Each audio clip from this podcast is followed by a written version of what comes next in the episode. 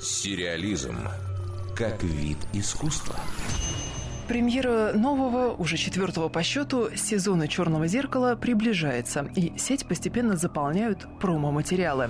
Напомню, эпизоды этого шоу не связаны между собой ни персонажами, ни местом действия, ни общим сюжетом. Единственное, что их объединяет, это тема новых технологий, которые способны разрушать судьбы. Главный сценарист по-прежнему Чарли Брукер. Всего в четвертом сезоне будет шесть серий. Одну из них под названием «Аркангел» сняла Джоди Фостер. Судя по опубликованному в интернете тизеру, в центре сюжета окажется мать, у которой пропала маленькая дочь. После того, как девочку обнаружили, ей вживили некий чип, якобы способный обезопасить ее от таких происшествий. Фостер недавно рассказала в одном из интервью, что ее отношения с собственной матерью, страдающей от деменции, нашли частичное отражение в этом мини-фильме. Она призналась, что ее вдохновляла идея о неразрывной связи между родными людьми.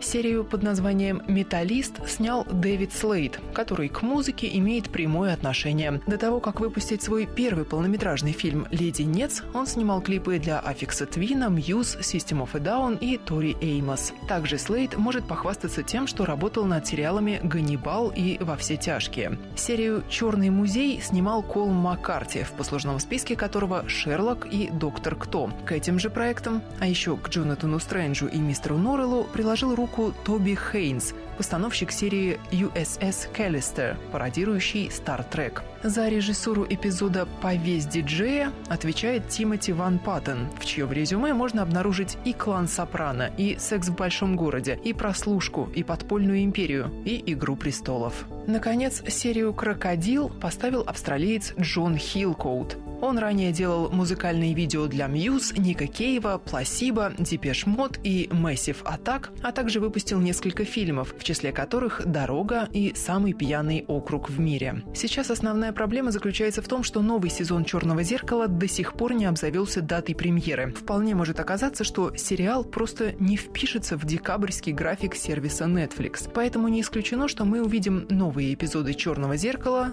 только в начале 2018 года. Дарья Никитина, Радио России «Культура». Сериализм.